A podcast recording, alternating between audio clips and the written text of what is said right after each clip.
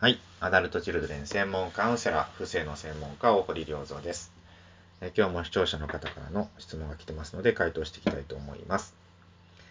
え200%は他人の責任まで負うタイプと本に書いてありましたが、不正から来る他人の責任を取るのと200%の他人の責任を取るのとではどう違うのですか？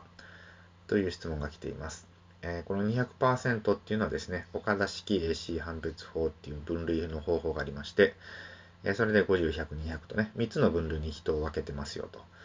まあ、簡単に言うと、普通の人が100%で、えー、責任を取りすぎてしまう人が200%で、全く責任を取らないのは50%と。まあ、そういう話ですね。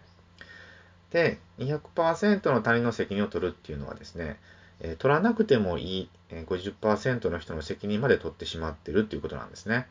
まあ、これによって、まあ、共依存状態になりますので、ダメな男を甘やかして、さらにダメにしてしまうみたいな恋愛になってしまったりとかですね、えー、自分が全部やってしまうことによって部下が全く育ちませんみたいなことになるわけですね。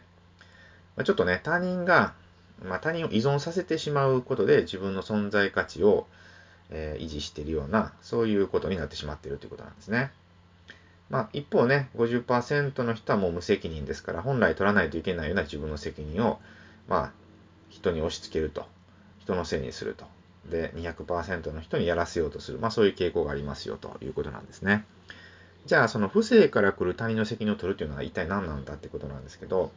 え不正っていうのはね、ある程度、その責任を、のある立場っていうんですかね、え役職とかね、親になるとか、マネージャーになるとかね、社長になるとか、まあそういうふうに、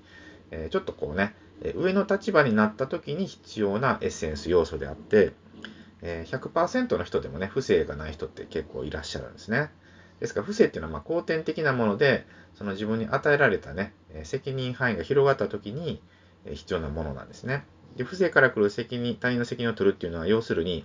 まあ自分がね、えー、まあその組織なり、えー、団体なりのね、ちょっと上の立場になった時に、下の人たちですよね、部下とか、えー、後輩を、まあ教育したり指導したりね、成長させたり、えそういう方向方向づけてあげたり、まあそういうことをするという責任を取るってことなんですね。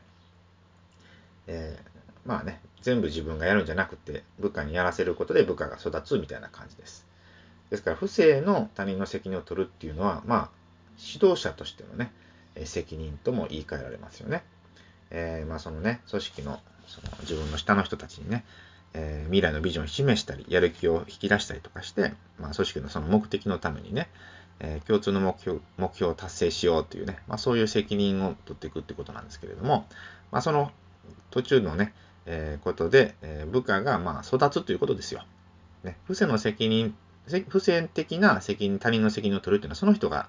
成長するっていう方向に向いてるんですね。200%の場合はダメにしていく方向に向いてるっていうことです。ここがね、もう全然、えー、まあ逆っていうかね、違いますよっていうことがね、分かっていただければ、えー、分かりやすいんじゃないかなと思います。はい。ということで、今日の質問への回答でした。えー、来週はこういう質問が来てます。心の中にまだ子供でいたい、大人になりたくない自分がいます。どう説得したらいいでしょうか？という質問が来てますので、えー、来週はこの質問に回答していきたいと思います。はい。ということで、えー、今日も最後まで聞いていただきましてありがとうございました。また来週お会いしましょう。